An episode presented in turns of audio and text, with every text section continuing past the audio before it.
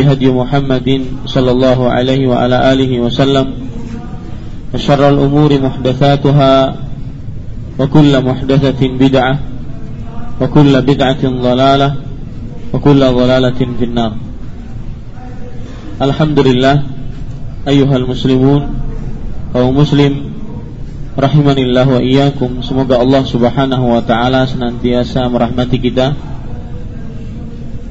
Ittaqullaha ta'ala fi sirri wal alam. Bertakwalah kepada Allah subhanahu wa ta'ala Di dalam keramaian Dan di dalam kesunyian. Ittaquhu haqqa taqwa. Bertakwalah kepadanya dengan sebenar-benar takwa Tafuzu wa tas'adu wa tuflihu. Maka kalian niscaya akan beruntung Berbahagia Dan mendapatkan kemenangan di dunia dan di akhirat. Ittaquhu fi amwalikum wa anfusikum wa a'malikum wa aqwalikum.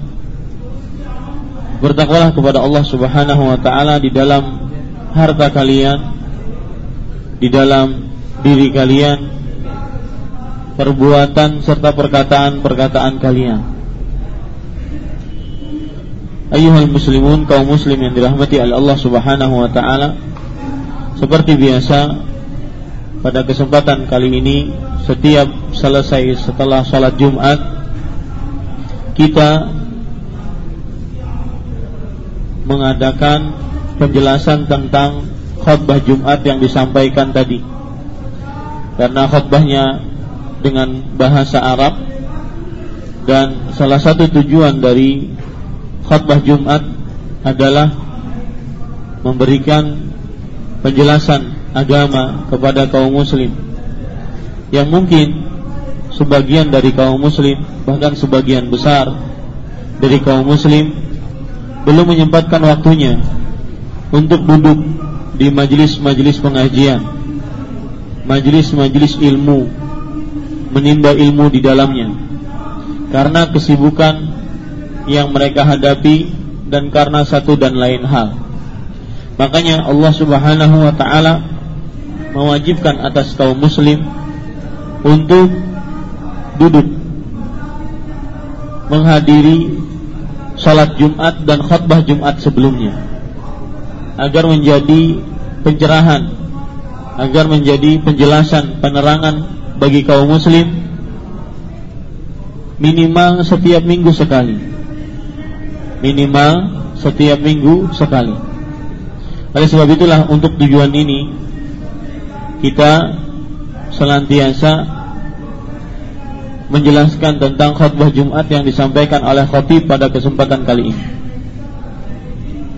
Khutbah Jumat pada kali ini membawa tema tentang kiat-kiat untuk tetap istiqamah di dalam beragama Islam para ikhwah kaum muslim yang dirahmati oleh Allah Subhanahu wa taala Rasulullah sallallahu alaihi wa alihi wasallam pernah bersabda kata Rasulullah sallallahu alaihi wasallam akan datang kepada kalian fitnah kaqita'il lailil mudlim seperti lipatan-lipatan yang ada pada malam yang gelap gulita akan datang kepada kalian keadaan-keadaan yang genting, kekacauan. Akan datang kepada kalian banyak sekali pembunuhan. Akan datang kepada kalian huru hara. Akan datang kepada kalian ujian-ujian. Fitanan dalam bahasa Arabnya fitnah. Fitnah itu saking banyaknya Rasulullah Shallallahu Alaihi Wasallam menggambarkan kaqita'il lailil mudlim seperti lipatan-lipatan pada malam-malam yang gelap gulita.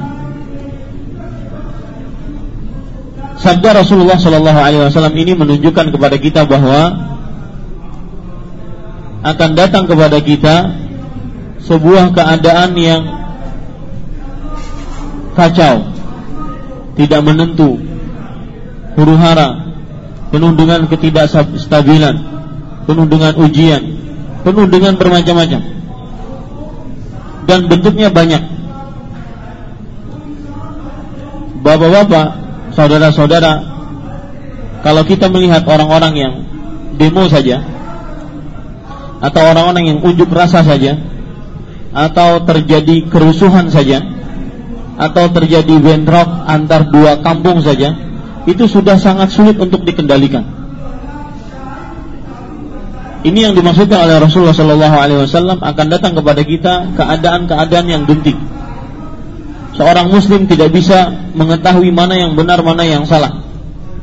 Seorang Muslim tidak tidak mengetahui mana yang harus dituruti dan mana yang harus diselisihi.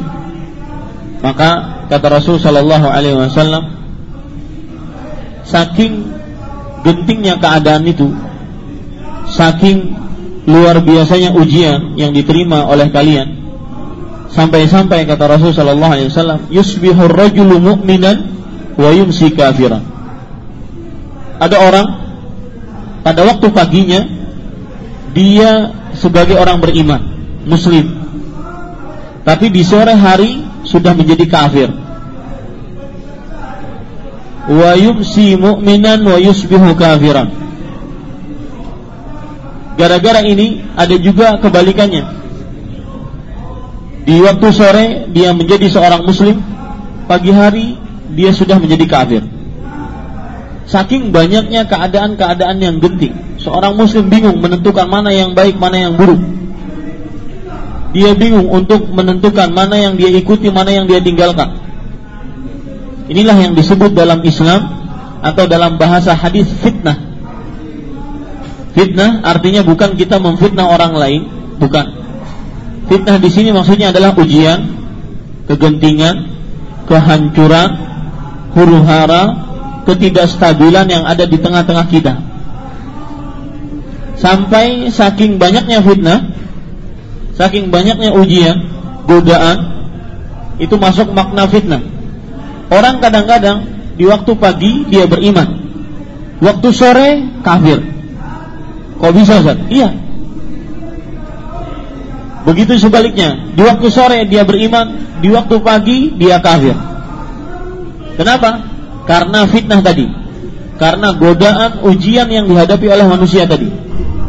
Dan itu tidak sedikit yang sudah terjadi realitanya dan faktanya di tengah-tengah kita. Berapa banyak orang yang menjual agamanya? Berapa banyak orang yang berpindah agama, berpindah keyakinan? Hanya nah ini sebabnya disebutkan oleh Rasulullah SAW yabi'u dinahu bi'aradun minad dunia kenapa kok bisa? Pagi beriman sore kafir sore beriman pagi kafir karena dia menjual agamanya. Untuk hanya mendapatkan bahagian sedikit dari perkara dunia ini yang terjadi ini faktanya di tengah masyarakat bahwasanya ada sebagian orang yang menjual akidahnya, yang menjual kepercayaannya, agamanya yang dia yakini hanya untuk mendapatkan satu juta, dua juta, tiga juta. Seperti yang terjadi sekarang lagi tren penjualan daging babi. Apabila ada yang menghalalkan penjualan tersebut, mengatakan bahwasanya penjualan tersebut adalah halal, maka dia keluar dari agama Islam. Tapi kalau seandainya dia hanya menjual karena keterpaksaan dia daging sapi mahal, akhirnya dia jual tanpa tanpa ada rasa penghalalan terhadap daging babi tersebut, maka dia melakukan dosa besar. Karena dia merupakan sarana untuk kaum muslim mengkonsumsi daging yang diharamkan oleh Allah Subhanahu wa taala. Ini yang terjadi di masyarakat. Saking banyaknya godaan, terutama godaan pada harta, godaan ujian pada kemiskinan. Orang menghalalkan segala cara, menipu, menyogok, masuk dalam sini menyogok, masuk bekerja di sebuah PT menyogok, menghalalkan segala cara. Ini yang disebut dengan fitnah dalam agama Islam. Memasukkan data-data, memasukkan ijazah, memasukkan KTP, memasukkan ini dan itu semuanya diharamkan dalam Islam. Bahkan Rasulullah Shallallahu Alaihi Wasallam menyebutkan man ghasya minni. Barang siapa yang menipu bukan dariku dengan segala macam bentuk tipuan. Bukan dariku kata Rasul Shallallahu Alaihi Wasallam. Artinya bukan pekerjaan Nabi Muhammad SAW menipu. Bukan termasuk umat Rasulullah Shallallahu Alaihi Wasallam orang yang menipu. Itu mereka lakukan untuk apa? Karena fitnah tadi, karena godaan tadi, karena ujian tadi. Ingin mendapatkan harta, ingin mendapatkan dunia, Disebutkan oleh Rasulullah SAW, ya bi'udinahu bi'aradin minad dunia, dia menjual agamanya hanya untuk mendapatkan bahagian dari sedikit dari perkara dunia. Menghalalkan segala cara. Sampai subhanallah ada berita yang menyebutkan bahwasanya uh, apa sih namanya? Kemiri kalau tidak salah yang buat memasak kecil pedas. Ah, merica. Merica itu dioplos. Kok ada pemikiran buat merica yang kecil begitu menggilingnya aja sulit. Dioplos dari bahan-bahan yang tidak pantas untuk dikonsumsi oleh manusia. Ini semua adalah fitnah. Ini semua adalah hasil dari ujian, godaan, musibah, keadaan yang genting. Akhirnya seseorang menjual agamanya. Makanya terjadilah pagi hari beriman, sore hari sudah kafir. Kebalikannya, sore hari beriman, pagi hari dia kafir, menghalalkan segala cara hanya untuk mendapatkan perkara dunia. Nah, ini yang disinggung oleh Khatib pertama kali. Bagaimana kita dalam keadaan genting seperti ini, keadaan huru hara seperti ini, kita tetap di dalam agama kita. Dan ingat, Rasul Shallallahu Alaihi Wasallam telah menyebutkan dalam sebuah hadis riwayat Imam Tirmidzi bahwa ya'ti 'ala nasi zamanun Al-qabidu ala dinihi kal qabidi ala al-jamr akan datang pada manusia suatu masa. Orang yang berpegang teguh kepada agamanya seperti orang yang apa? Memegang batu bara. Orang yang sabar dalam menjalankan agama seperti orang yang memegang batu bara yang panas. Dia harus tahan banting, harus kuat.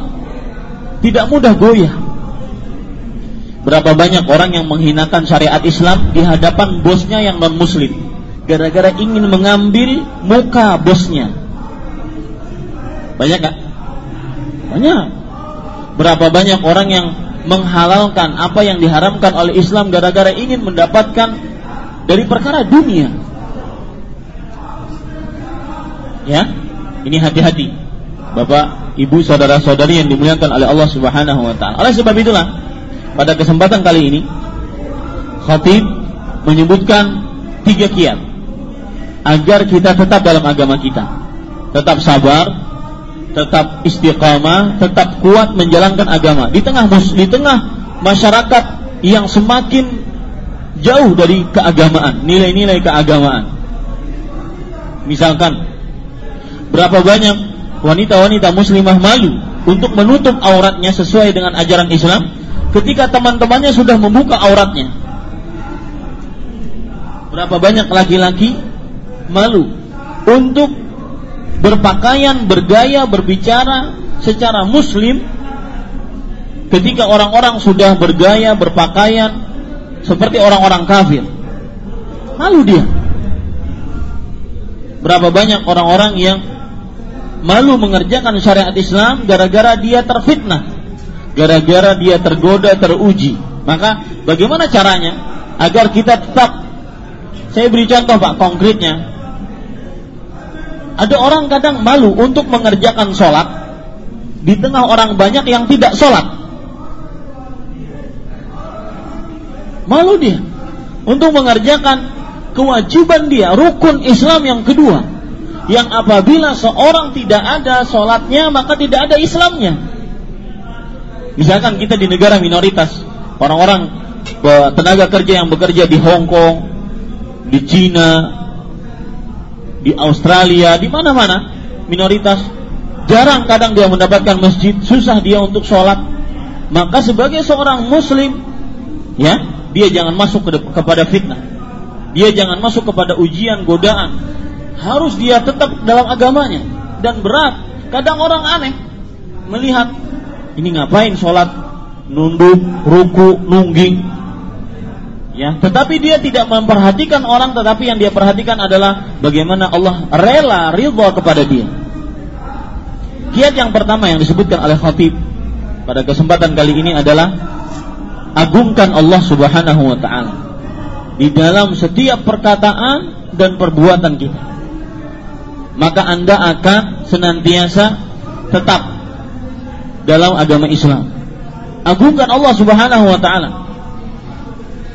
Karena dengan mengagungkan Allah Subhanahu wa taala, maka kita akan mengetahui bahwasanya Allah Subhanahu wa taala yang maha mengetahui, yang maha mengatur, yang maha mencipta, yang maha berkuasa.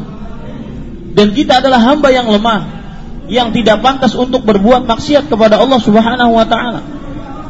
Maka Bapak Ibu, saudara-saudari yang dimuliakan oleh Allah Subhanahu wa taala, banyak sekali contoh-contoh yang apabila kita lihat contoh tersebut, maka kita akan mengagungkan Allah Subhanahu wa taala. Di antaranya Allah Subhanahu wa taala berfirman tentang kekuasaannya.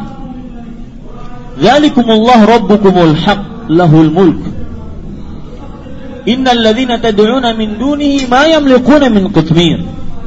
Yang demikian itu adalah karena Rob kalian adalah yang paling berhak disembah wa anna ma tad'una min dunihi huwal batil. Yang sembahan-sembahan selain Allah adalah sembahan-sembahan yang batil. Kemudian Allah Subhanahu wa taala menceritakan tentang kekuasaannya. Innal ladzina tad'una min dunihi ma yamlikuna min qutmir. Sesungguhnya sembahan-sembahan yang kalian sembah selain Allah itu tidak memiliki walau tidak memiliki walau setipis kulit ari Kalau kita memperhatikan ayat-ayat seperti ini, maka kita akan mengagungkan Allah Subhanahu wa taala. Dan hasil dari pengagungan kita kepada Allah, apa pun itu bentuknya maksiat, berapapun uh, ke penghasilan dan keuntungan yang kita dapatkan dari maksiat tersebut, maka kita tidak akan kerjakan. Kenapa? Karena kita agungkan Allah Subhanahu wa taala. Allah yang Maha melihat, Allah yang maha mengatur, Allah yang maha berkuasa. Saya beri contoh misalkan.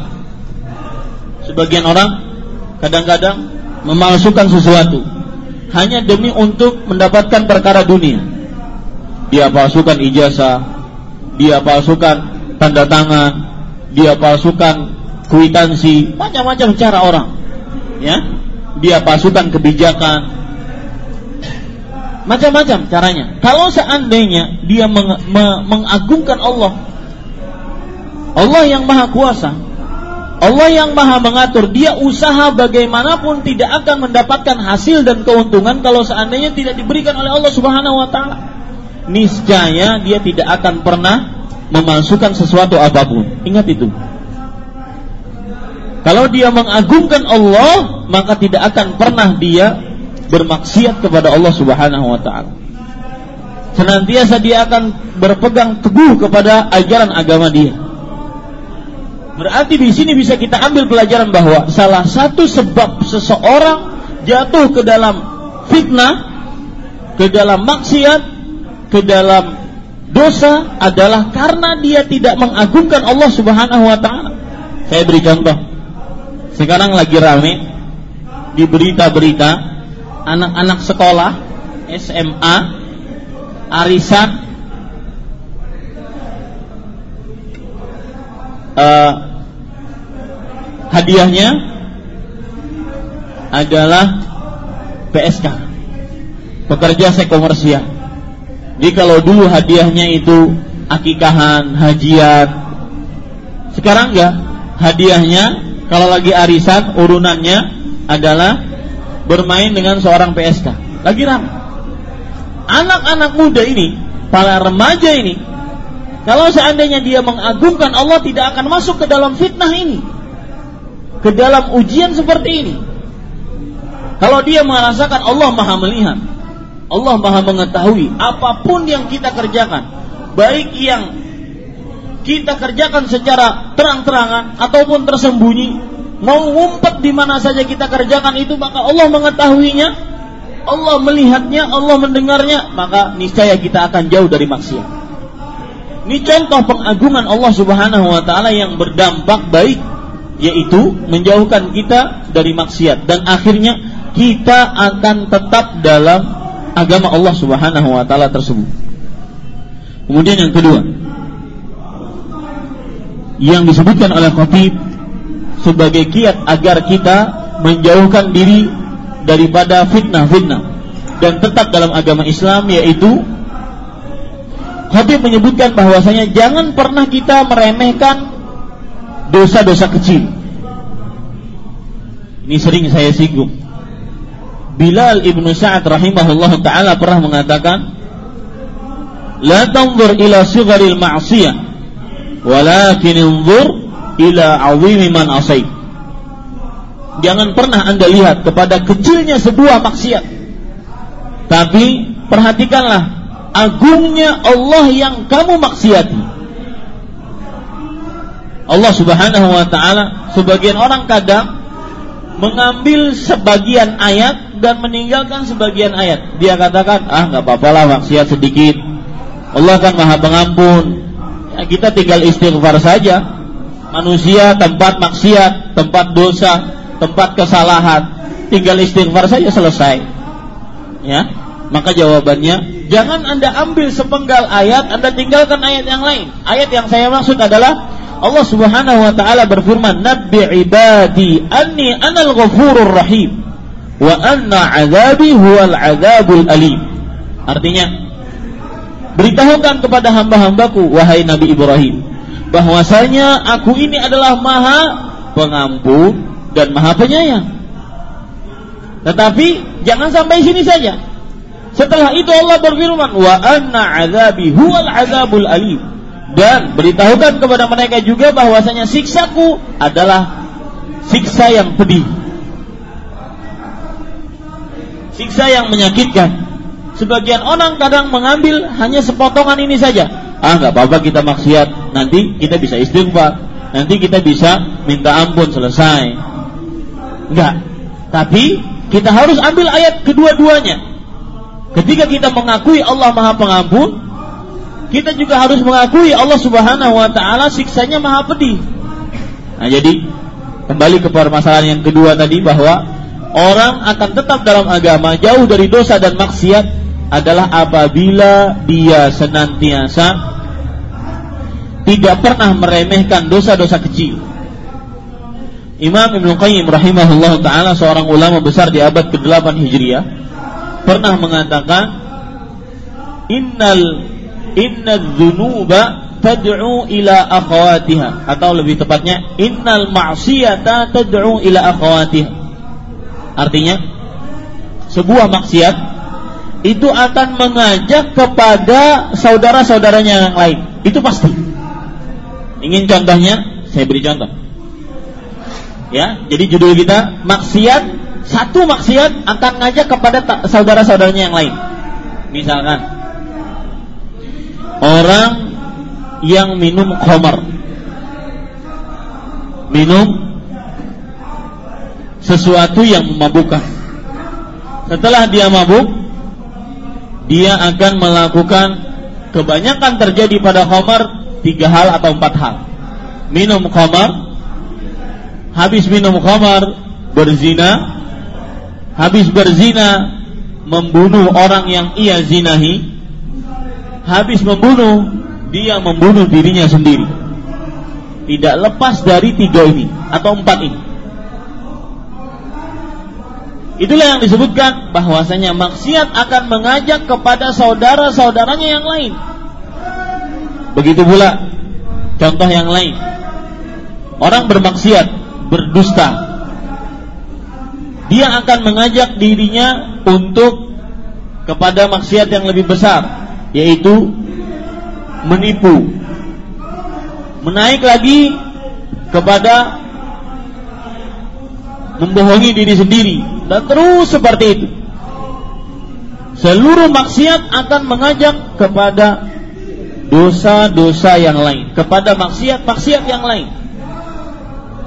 Makanya para ikhwan yang dirahmati oleh Allah Subhanahu wa taala jangan pernah meremehkan dosa-dosa kecil. Ada pepatah Arab mengatakan La tahkiranna min uh, La tahkiranna saghiratan fa innal jibala minal hasa. Jangan pernah sekali-kali engkau meremehkan dosa-dosa yang kecil. Sesungguhnya gunung yang begitu tingginya itu terdiri dari bebatuan-bebatuan yang kecil. Coba mulai dari sekarang, apa pun bentuk dosa yang kecil tersebut yang kita remehkan, maka kita harus jauhi. Dosa itu apa sih? Nabi Muhammad Wasallam pernah menyebutkan, kalau kita ingin mengukur ini dosa atau tidak, maka gampang caranya. Rasulullah Wasallam bersabda, al ismu mahaka fi sadrika wa karihta an yattali alaihi nas. Dosa adalah sesuatu yang membuat kamu tidak tenang di dalam hatimu dan kamu tidak ingin orang lain melihat kamu mengerjakan itu, itu dosa. Dua unsur dosa. Yang pertama, tidak membuat hati tenang. Yang kedua, kita tidak ingin orang lain mengetahui apa yang kita kerjakan. Kita benci orang melihat apa yang kita kerjakan. Misalkan, bapak-bapak kan di flat-flat di kamar-kamar, di apartemen-apartemen. Kalau seandainya ada kamar yang senantiasa selalu tertutup, tidak boleh dimasuki, orang e, susah untuk bertamu, apalagi kalau seandainya dia lagi menyalakan televisi, menyalakan e, internet, langsung ditutup laptopnya, hati-hati anak-anak kita misalkan mempunyai handphone, handphonenya dipinjam nggak mau, hati-hati. Itu ada yang disembunyikan. Itu unsur dosa. Dosa mempunyai dua unsur. Yang pertama apa tadi? Hah? Membuat hati kita tidak tenang. Yang kedua, kita benci orang lain melihat perbuatan kita tersebut wa an itulah dosa kalau seandainya kita membenci orang lain melihat perbuatan kita, kita tidak suka orang lain mengetahui akan hal ini, rahasia kita ini, maka itulah indikasi di situ ada dosa. Ya, karena kalau seandainya tidak ada dosa, maka dia akan membuka dirinya dengan lebar, tidak ada yang perlu disembunyikan.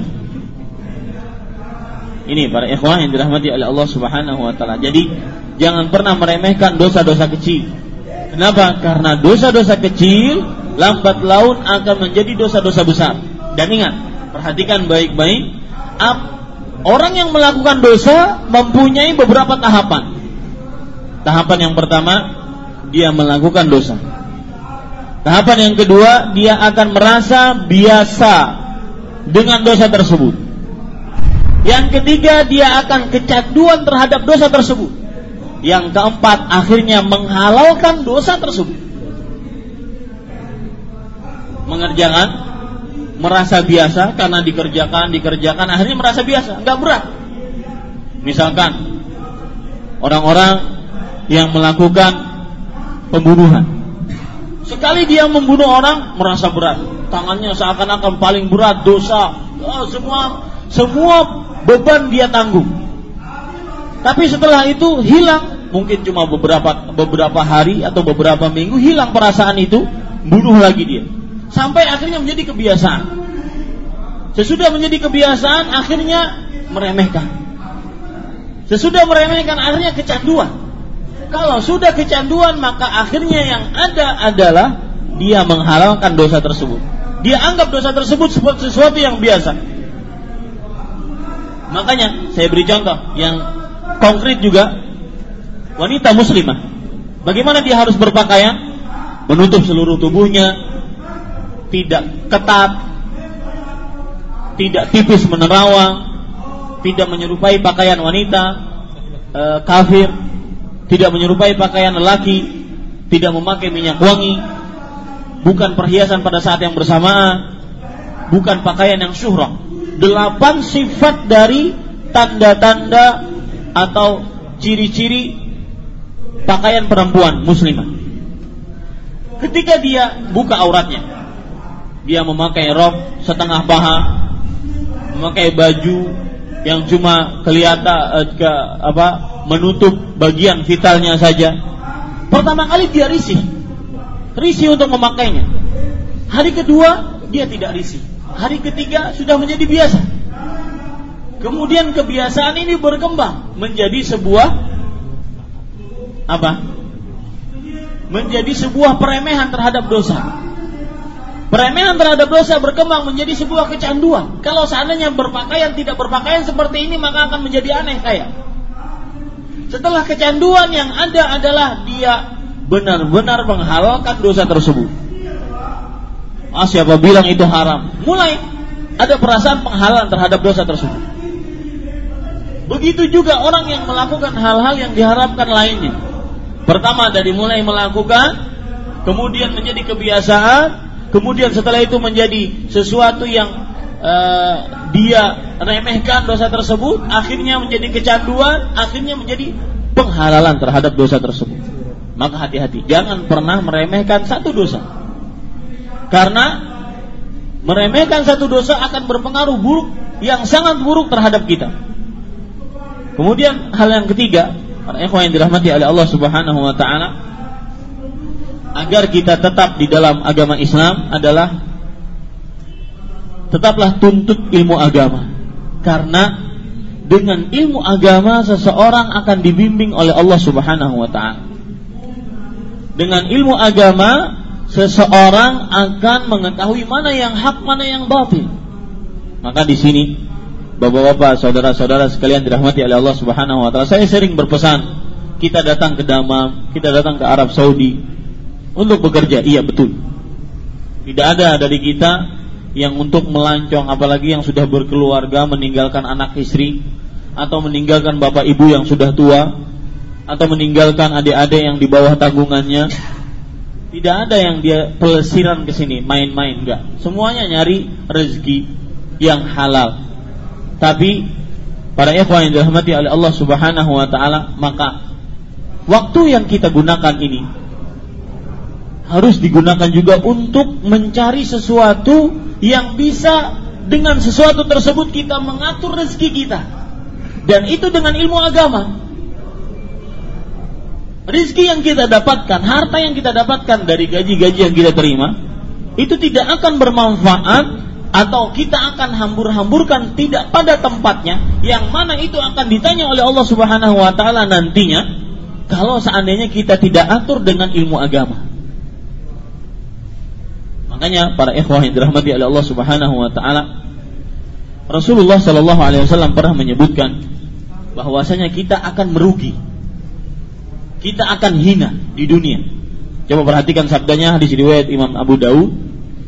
Idza tabayatum bil ainah jika kalian jual beli dengan secara riba waraditum bizara dan kalian terlalu sibuk dengan pertanian wattaba'tum adnabal baqar dan kalian mengikuti ekor-ekor sapi wa taraktumul jihad terlalu sibuk dengan peternakan dan kalian meninggalkan berjihad berjuang di jalan Allah Subhanahu wa taala sallatallahu alaikum dhullan la yanzi'uhu hatta tarji'u ila dinikum. Allah akan memberikan kehinaan kepada kalian. Terkena fitnah, terkena ujian, terkena godaan.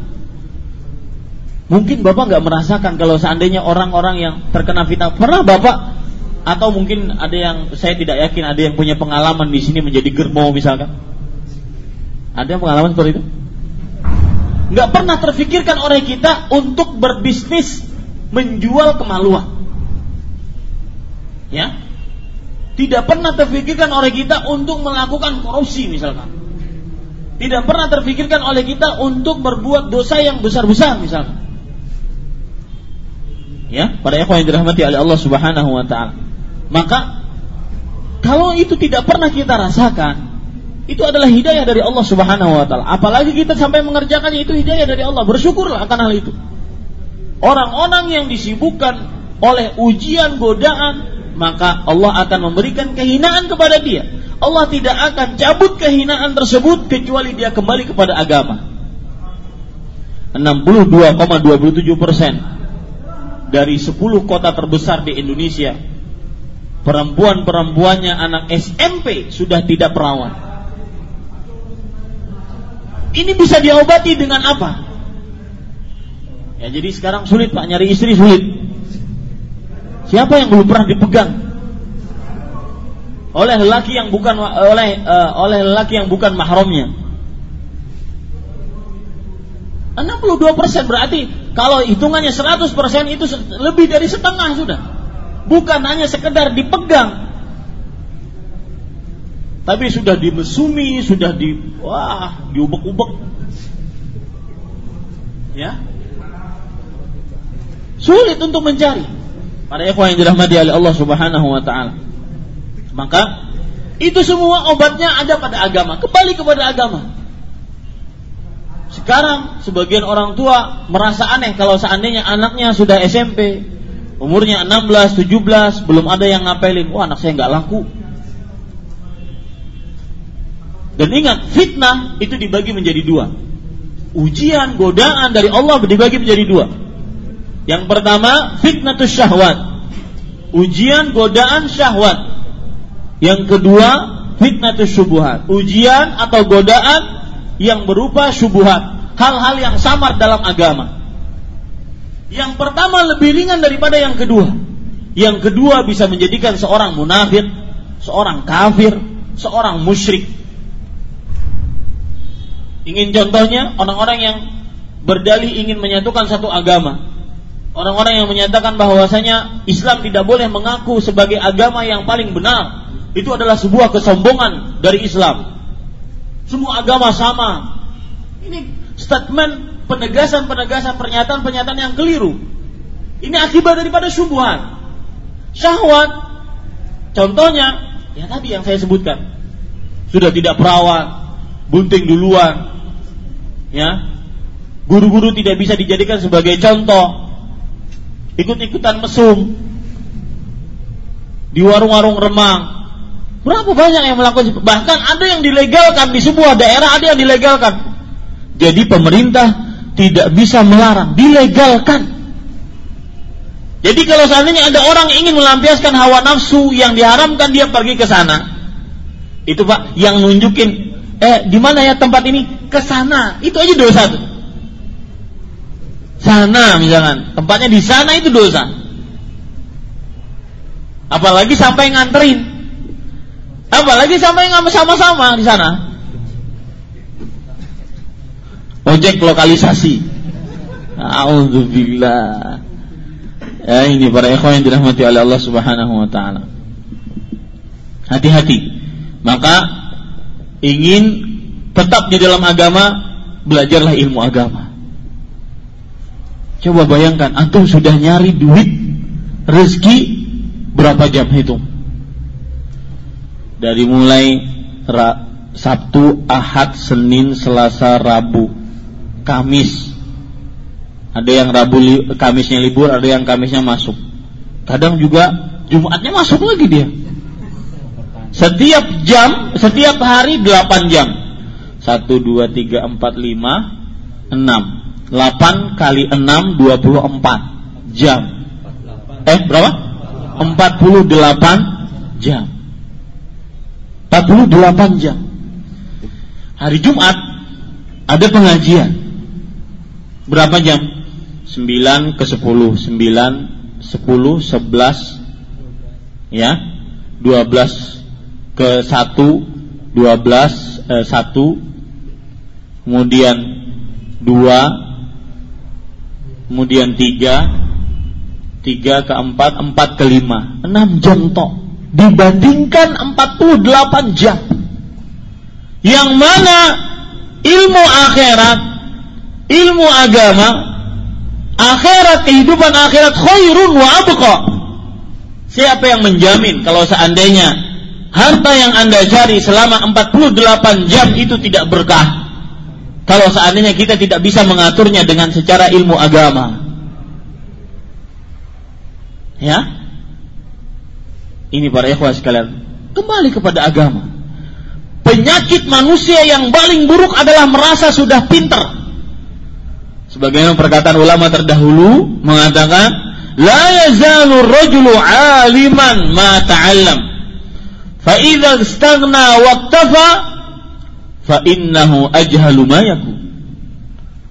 Seseorang akan masih dikatakan sebagai orang yang berilmu selama dia belajar. Kalau dia sudah mencukupkan, merasa cukup, maka ketahuilah dia orang yang paling bodoh. Ya, para ikhwan yang dirahmati oleh Allah Subhanahu wa taala, kembali kepada ilmu agama. Belajar. Kalau kita katakan kembali kepada ilmu agama tidak akan kita dapatkan dengan mimpi. Wangsit begitu datang, enggak. Harus duduk di majelis ilmu, baca buku, belajar dengan seseorang yang dianggap berilmu. Dan ini yang terjadi di masyarakat jarang sekali. Kita lihat kalau seandainya majlis-majlis kajian, pengajian, berapa yang hadir? Anggaplah 100 ribu. Kalau lagi konser musik, berapa kali lipatnya?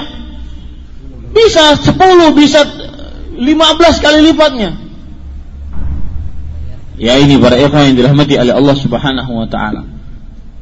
Yang menyebabkan seseorang terkena fitnah akhirnya tidak tetap dalam agamanya adalah karena dia jauh dari ilmu agama. Dia tidak bisa mengambil sebuah sikap yang sesuai dengan ridha Allah Subhanahu wa taala. Kenapa? Karena tidak ada dasar ilmu yang mendasari dalam perbuatan dan perkataan dia.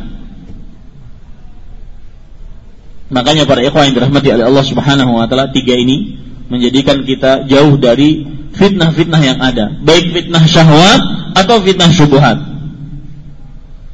Tiga tadi yang pertama, agungkan Allah Subhanahu wa taala. Yang kedua, jangan pernah meremehkan dosa-dosa kecil.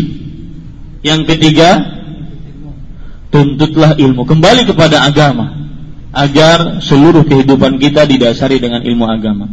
Itu yang bisa saya sampaikan tentang uh, khutbah kali ini apa yang baiknya dari Allah Subhanahu wa taala apa yang buruk itu dari saya pribadi dan dari syaitan saya mohon ampun kepada Allah Subhanahu wa taala. Sallallahu alaihi Muhammad walhamdulillahi rabbil alamin. Wassalamualaikum warahmatullahi wabarakatuh. Jika ada pertanyaan silakan. Ya Pak. Pakai mikro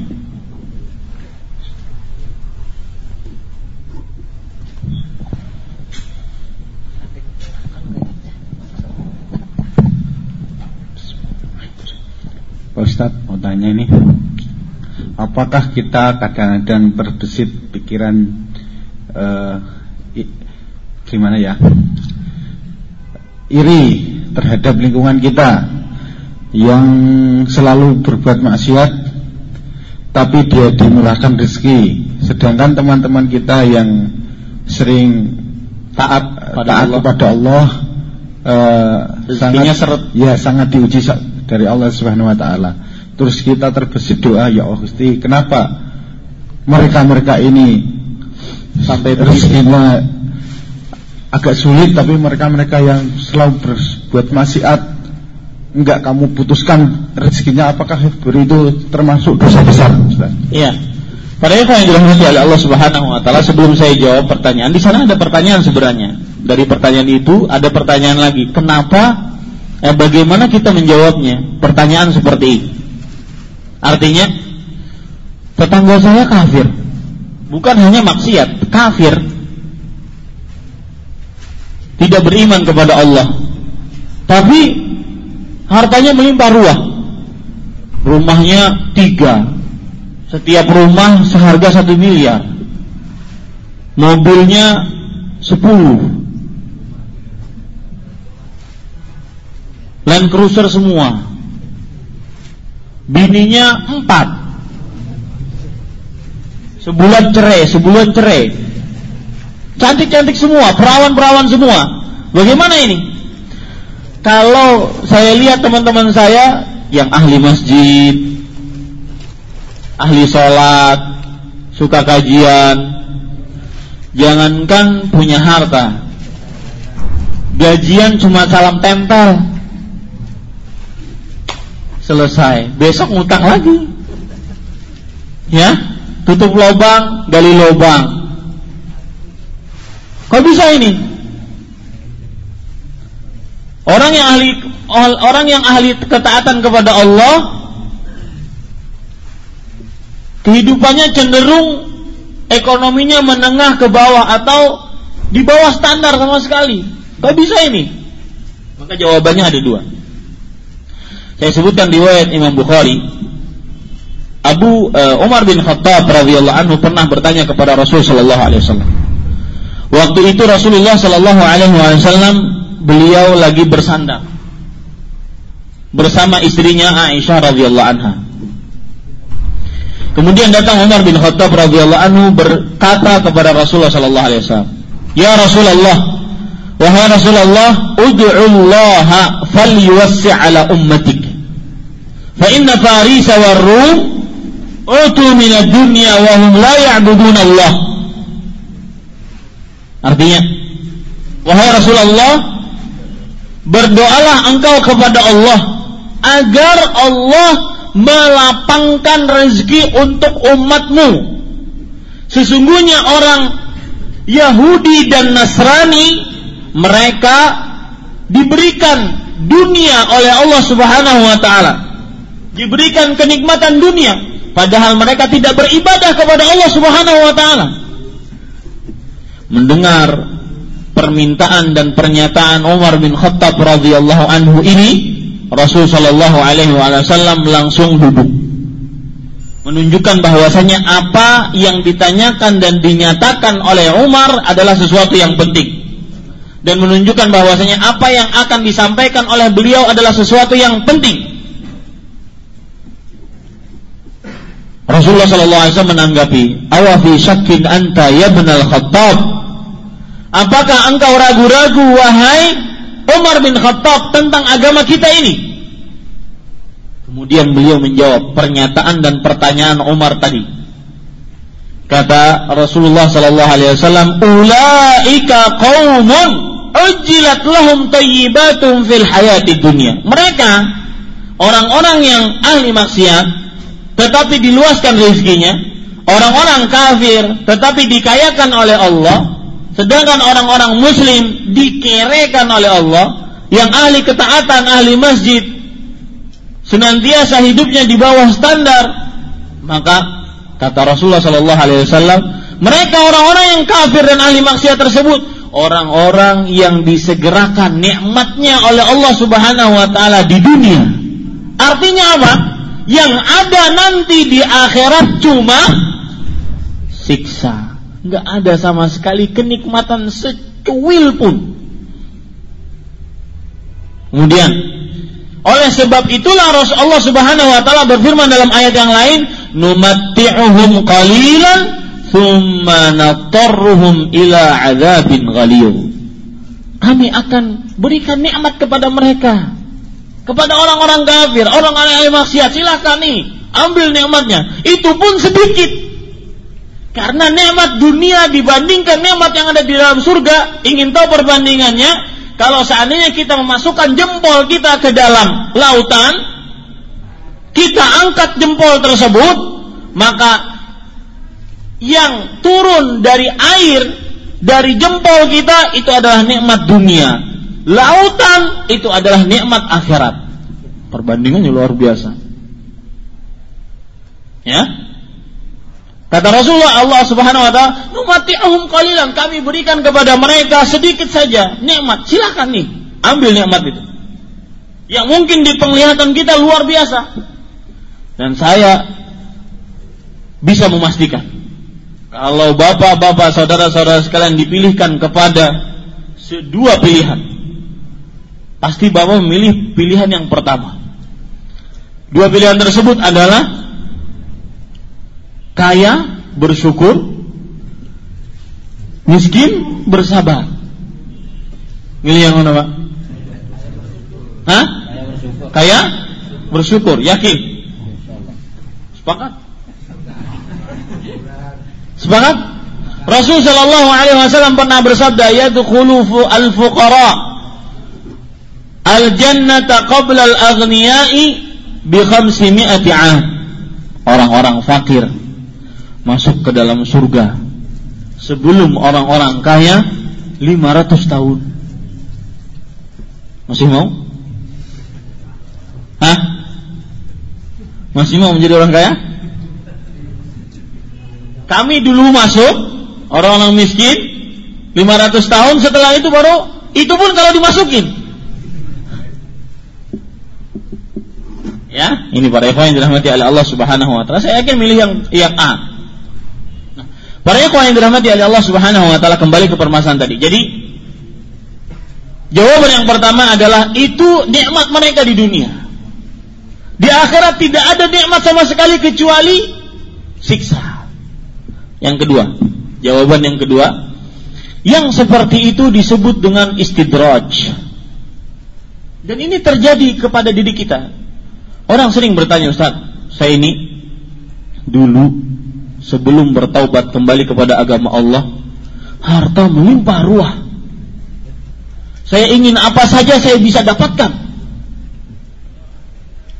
Tapi hidup saya penuh dengan maksiat. Mau maksiat A, B, C, D, saya bisa dapatkan. Mau apa saja saya bisa dapatkan. Tapi penuh dengan maksiat. Tapi giliran lagi saya bertaubat, kembali kepada Allah, menjadi hamba, ha, uh, seorang manusia yang benar-benar menghambakan dirinya kepada Allah Subhanahu wa taala, maka hidup saya di bawah standar. Bukankah Allah sayang kepada orang yang orang yang bertaubat? Tapi kenapa kenyataannya seperti ini? Maka jawabannya adalah itu disebut dengan istidraj. Artinya apa? Penguluran waktu oleh Allah Subhanahu wa taala. Diulur-ulur oleh Allah Subhanahu. Silakan kamu maksiat, nih nikmatnya. Maksiat, ini nikmatnya. Nikmat, nih maksiatnya. Nikmat, maksiat, nikmat, maksiat. Sampai ketika dia sudah bergelimang dengan nikmat dari Allah dalam keadaan dia lagi bermaksiat, maka Ketika itu tiba-tiba dicabut nyawanya. Jadilah dia seorang yang su'ul khatimah. Dan ini disebutkan oleh Rasulullah wasallam dalam sebuah hadis riwayat Imam Ahmad, Rasulullah wasallam bersabda, "Idza ra'aita ar-rajula idza ra'aita Allah yu'til 'abda 'ala ma yuhib min ad-dunya wa huwa muqimun 'ala ma'asi, fa'lam annahu istidraj." Jika engkau melihat Allah memberikan kepada seseorang apa saja dari perkara dunia yang dia inginkan tetapi dalam keadaan dia bermaksiat kepada Allah maka ketahuilah itu adalah istidraj. Apa artinya? Penguluran waktu dari Allah Subhanahu wa taala. Sehingga nanti di akhirat dia nggak punya kesempatan untuk mengelak dari Allah Subhanahu wa taala. Dia sudah sekak mati kalah sudah Artinya tidak bisa jalan keluar. A, B. Oh saya begini nanti di hadapan Allah saya mempunyai alasan seperti ini. Enggak. Lawang di dunia dia ini nikmat, dia maksiat, nikmat, maksiat, nikmat, maksiat, nikmat, maksiat. Sampai tiba-tiba diwafatkan dalam keadaan tiba-tiba dari lagi dia bermaksiat. Kemudian setelah mengeluarkan sabda tadi Rasulullah SAW membaca ayat Falamma nasu ma ketika mereka lupa dengan apa yang diberi yang diingatkan kepada mereka. Fatahna alaihim abwaba kulli syai. Kami berikan kepada mereka, kami bukakan kepada mereka seluruh pintu nikmat kepada dia. Tapi dalam keadaan dia maksiat. Abwaba kulli syai hatta idza farihu bima utu akhadnahum baghtah fa idzahum mublisun. Sampai ketika mereka senang dengan apa yang mereka dapatkan padahal lagi dalam keadaan maksiat. Maka kami cabut nyawanya tiba-tiba dalam keadaan mereka bergelimang dengan nikmat plus maksiat. Jadi di akhirat nggak bisa ngelak dia kepada Allah Subhanahu wa taala. Maka jangan jangan jemburu sosial kita kepada orang-orang yang diluaskan rezekinya tapi maksiat. Ya jangan cemburu sosial. Kenapa? Karena Itulah janji Allah Subhanahu wa taala untuk orang beriman. Makanya ada sebuah hadis Rasul sallallahu alaihi bersabda, "Ad-dunya sijnul mu'min wa jannatul kafir." Dunia itu penjaranya orang beriman dan surganya orang kafir. Apa makna hadis ini? Dunia penjaranya orang beriman, kemudian surganya orang kafir. Kalau uh, orang di dalam penjara terbatas nggak? Terbatas segala sesuatunya terbatas. Makan dibatasi, minum dibatasi, mau ngelihat ini dibatasi, mau rebahan sini dibatasi, dan segala sesuatunya terbatas pokoknya. Itu maksudnya. Seorang muslim di dunia dia dibatasi oleh hukum-hukum Allah Subhanahu wa taala seakan-akan dia seperti di penjara. Dan seorang muslim di akhirat dia akan mendapatkan surganya. Kebalikannya, seorang kafir di dunia dia seperti dalam surga. Apa saja yang dia inginkan dia bisa. Dia ingin berzina, minum khamar, makan babi, makan ini, makan itu. Ya. Apa saja yang dia inginkan dia bisa. Padahal itu sebenarnya diharamkan oleh orang kafir. Jangan pernah Anda berpikir bahwasanya orang kafir itu enak ya. Enggak. Orang kafir itu enaknya dia mau berzina, mau mempunyai teman perempuan serumah, dalam eh, satu tahun habis itu berpisah cari yang lain. Enak ya kayaknya orang kafir itu. Siapa bilang? Ya? Kenapa? Karena itu adalah surganya orang kafir. Dunia adalah surganya orang kafir yang nanti di akhirat dia akan mendapatkan neraka. Ini para ikhwan yang dirahmati oleh Allah Subhanahu wa taala. Jawabannya. Jadi jangan heran kalau seandainya ada orang ahli maksiat bahkan sampai kafir sampai orang musyrik diluaskan rezekinya oleh Allah Subhanahu wa taala. Sedangkan orang yang taat, jujur, benar-benar menghambakan dirinya kepada Allah, dia senantiasa hidupnya sempit, pas-pasan, bahkan kadang kesulitan dalam kehidupan dia, maka itulah ujian dari Allah Subhanahu wa taala sehingga nanti di akhirat dia akan mendapatkan kebahagiaan yang sempurna. Silahkan Pak, Bapak mana pilih? Kalau seandainya Allah Subhanahu wa taala memberikan pilihan kepada Bapak mau duit satu juta yang halal atau 500 juta haram. Jujur Pak. Hah? Saya kalau saya diberi pilihan, saya akan jawab, saya milih 500 juta halal ya Allah. Ya. Karena memang manusia tidak akan eh, jangan munafik kita. Tidak lepas dari kita sangat suka terhadap harta. Dalam hadis riwayat Bukhari Rasulullah SAW bersabda, "Lau kana libni Adam wadiyani min mal labtagha thalithan." Kalau seandainya anak manusia memiliki dua lembah harta, dalam riwayat yang lain dua lembah emas, akan menginginkan yang ketiga. Padahal kata Allah Subhanahu wa taala, "Wala yamla'u jawfa ibni Adam illa turab." Tidak ada yang mengisi mulut anak Adam kalau sudah dimasukkan ke dalam kubur kecuali apa? Tanah. Harta yang dia kumpulkan selama ini kalau dia meninggal bisa dibawa pulang?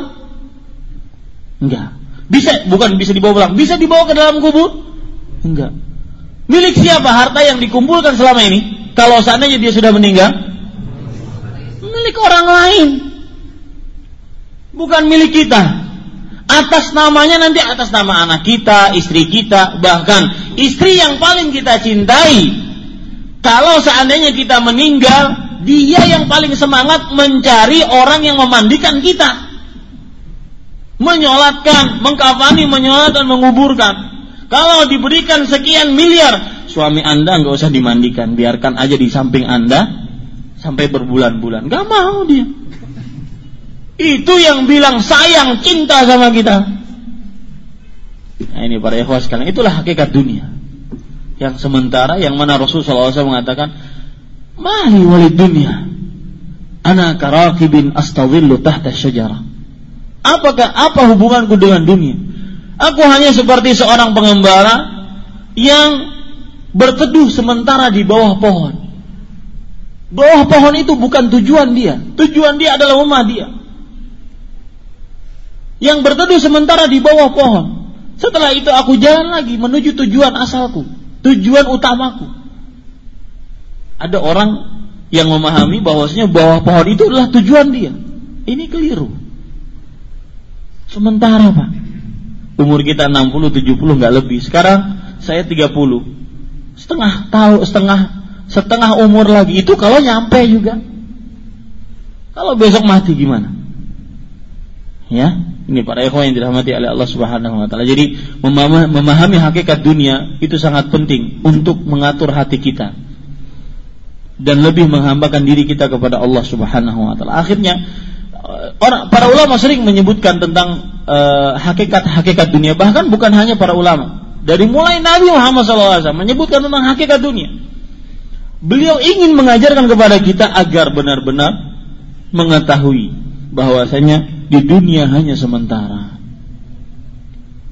Yang menjadi ukuran adalah kehidupan akhirat wal akhiratu khairun wa dan kehidupan akhirat lebih baik, lebih kekal. Pemahaman balik dari hayat ini adalah kehidupan dunia tidak baik dan tidak kekal dan itu pasti. Nggak ada orang pak. Sekarang kan kalau seandainya ada kita punya anak perempuan, orang ngelamar anak perempuan kita, laki-laki ditanya oleh anak e, oleh orang tua si perempuan kerjanya apa punya pekerjaan tetap nggak ya punya pekerjaan tetap nggak? Selalu ditanya punya pekerjaan tetap nggak? Nggak ada pak. Yang pekerjaan tetap. Yang penting itu tetap bekerja. Pekerjaan tetap presiden aja bisa dimakzulkan. Bos aja bisa diturunkan. Manajer aja bisa jadi anggota anggota biasa. Yang penting itu tetap bekerja. Ini para ikhwan yang dirahmati, itulah dunia. Dunia kita harus mengetahui hakikat dunia, jangan jadikan dia sebagai tujuan, tetapi jadikan dia sebagai sarana lahan untuk kita menggapai tujuan asli kita yaitu kehidupan akhirat. Allahu a'lam.